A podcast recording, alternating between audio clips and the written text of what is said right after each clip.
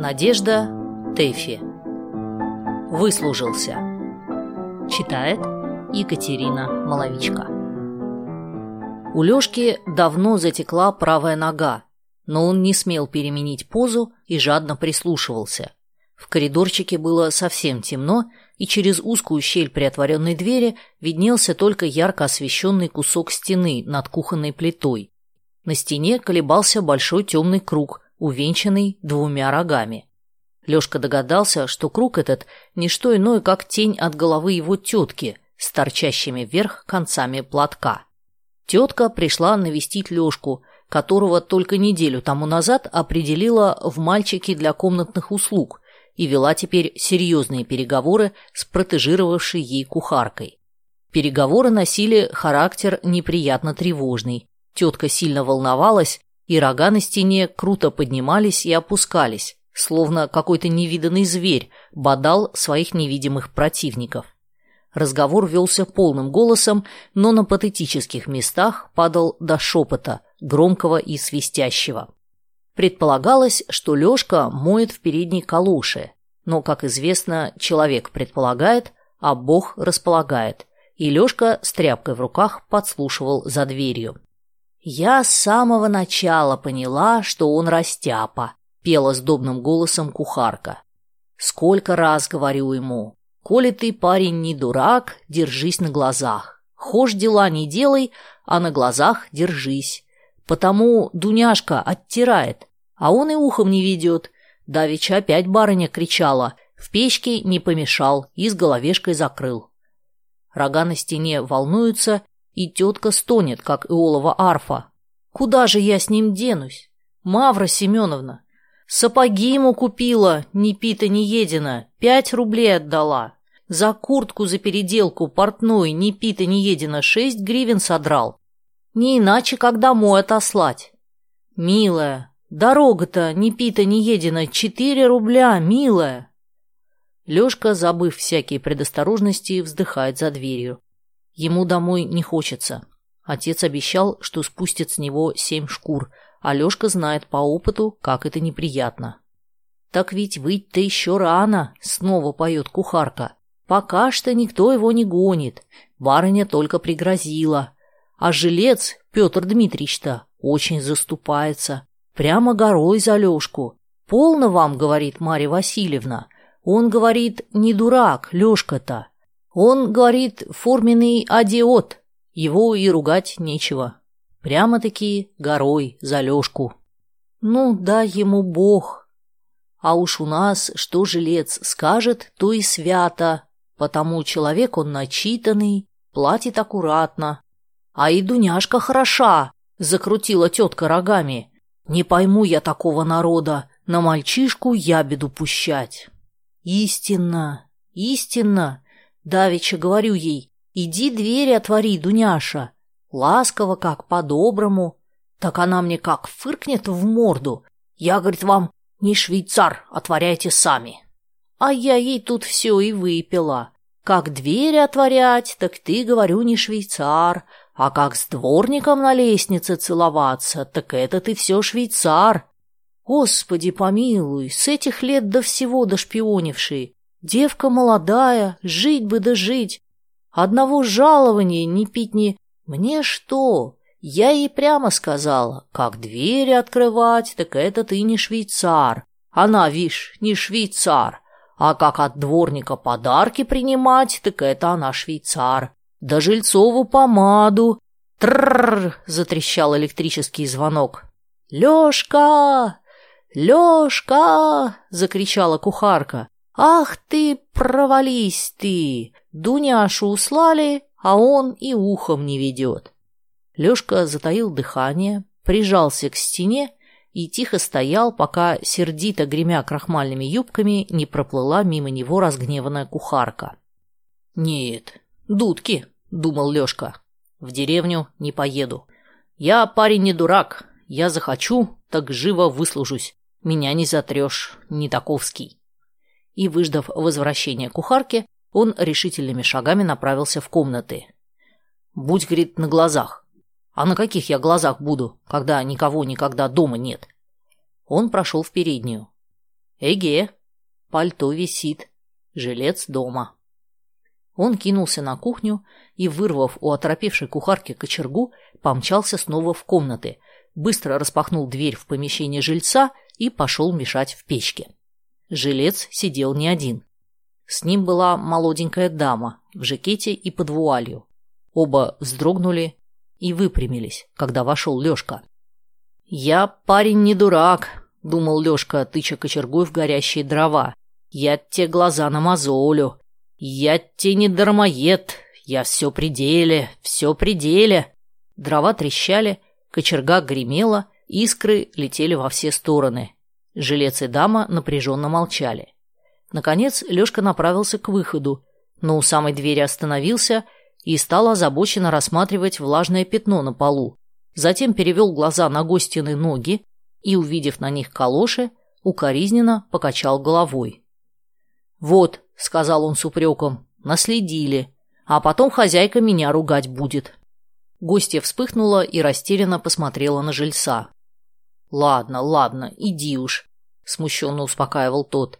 И Лешка ушел, но ненадолго. Он отыскал тряпку и вернулся вытирать пол. Жильца с гостьей он застал молчаливо склоненными над столом и погруженными в созерцание скатерти.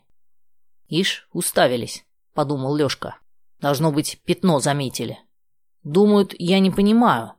Нашли дурака. Я все понимаю. Я, как лошадь, работаю».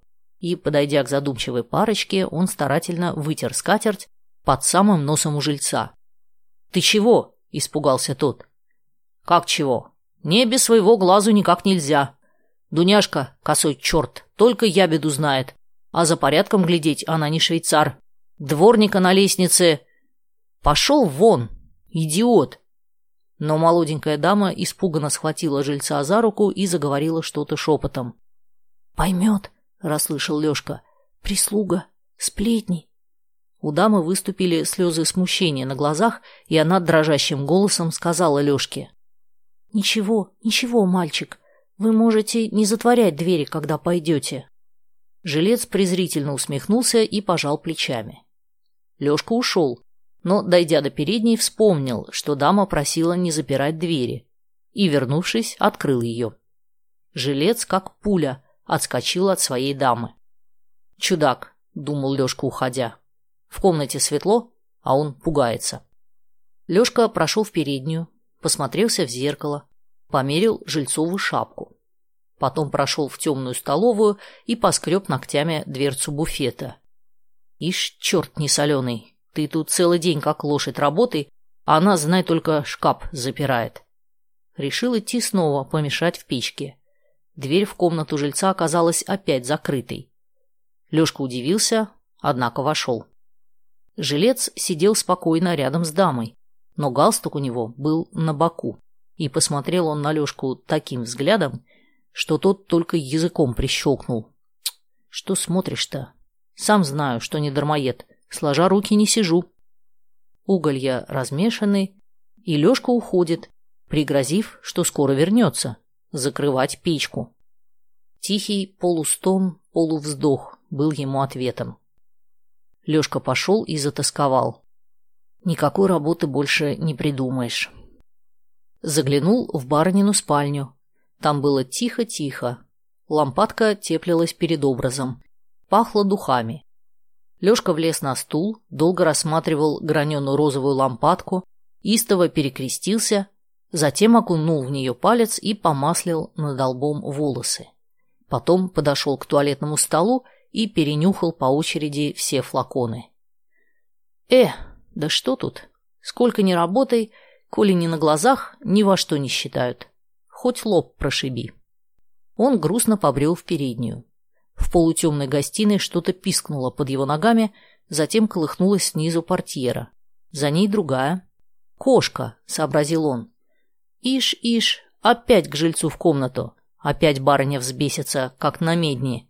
Шалишь! Радостный и оживленный вбежал он в заветную комнату. «Я тебе проклятая! Я тебе покажу шляться! Я тебе морду-то на хвост выверну!» На жильце лица не было. «Ты с ума сошел, идиот несчастный!» — закричал он. «Кого ты ругаешь?» «Ей подлой, только дай поблажку, так после и не выживешь», — старался Лешка. «Ею в комнаты пускать нельзя, от ей только скандал». Дама дрожащими руками поправляла съехавшую на затылок шляпку. «Он какой-то сумасшедший, этот мальчик», — испуганно и смущенно шептала она. «Брысь, проклятая!» И Лешка, наконец, к всеобщему успокоению, выволок кошку из-под дивана. «Господи!» — взмолился жилец. «Да уйдешь ли ты отсюда, наконец?» «Ишь, проклятая, царапается! Ее нельзя в комнатах держать. Она вчерась в гостиной под портьерой...» И Лешка длинно и подробно, не утаивая ни одной мелочи, не жалея огня и красок, описал пораженным слушателям все непорядочное поведение ужасной кошки. Рассказ его был выслушан молча. Дама нагнулась и все время искала что-то под столом, а жилец, как-то странно надавливая Лешке на плечо, вытеснил рассказчика из комнаты и притворил дверь. «Я парень смышленый», — шептал Лешка, выпуская кошку на черную лестницу. «Смышленый и работяга. Пойду теперь печку закрывать». На этот раз жилец не услышал Лешкиных шагов. Он стоял перед дамой на коленях и, низко-низко склонив голову к ее ножкам, замер, не двигаясь. А дама закрыла глаза и все лицо съежило, будто на солнце смотрит. «Что он там делает?» – удивился Лешка. «Словно пуговицу на ейном башмаке жует». «Не, видно, обронил что-нибудь. Пойду поищу». Он подошел и так быстро нагнулся, что внезапно воспрянувший жилец прибольно стукнул ему лбом прямо в бровь. Дама вскочила, вся растерянная. Лёшка полез под стул, обшарил под столом и встал, разводя руками. Ничего там нету. «Что ты ищешь? Чего тебе, наконец, от нас нужно?» — крикнул жилец неестественно тоненьким голосом и весь покраснел. «Я думал, обронили что-нибудь. Опять еще пропадет, как брошка у той барыни, у черненькой, что к вам чай пить ходит. Третьего дня, как уходила, я, говорит Леша, брошку потеряла. Обратился он прямо к даме, которая вдруг стала слушать его очень внимательно, даже рот открыла, а глаза у нее стали совсем круглые. Ну, я пошел, да за ширмой на столике и нашел. А вчерась опять брошку забыла. Да не я убирал, а Дуняшка. Вот и брошке стал быть конец. «Так это правда!» Странным голосом вскрикнула вдруг дама и схватила жильца за рукав. «Так это правда! Правда!» «Ей-богу, правда!» — успокаивал ее Лешка. «Дуняшка сперла, косой черт! Кабы не я, она бы все покрала. Я, как лошадь, все убираю. Ей-богу, как собака!» Но его не слушали. Дама скоро-скоро побежала в переднюю, жилец за ней, и оба скрылись за входной дверью. Лёшка пошел в кухню, где, укладываясь спать в старый сундук без верха, с загадочным видом сказал кухарке. «Завтра косому черту крышка». «Ну!» — радостно удивилась та. «Разве что говорили?» «Уж коли я говорю, стало знаю». На другой день Лёшку выгнали. Спасибо, что послушали эту аудиокнигу. Если вам понравилось, подпишитесь на мои каналы «Слушатель» и «История о песнях» в ваших любимых приложениях и в Телеграм. И, конечно, поделитесь с друзьями. Я ценю вашу поддержку.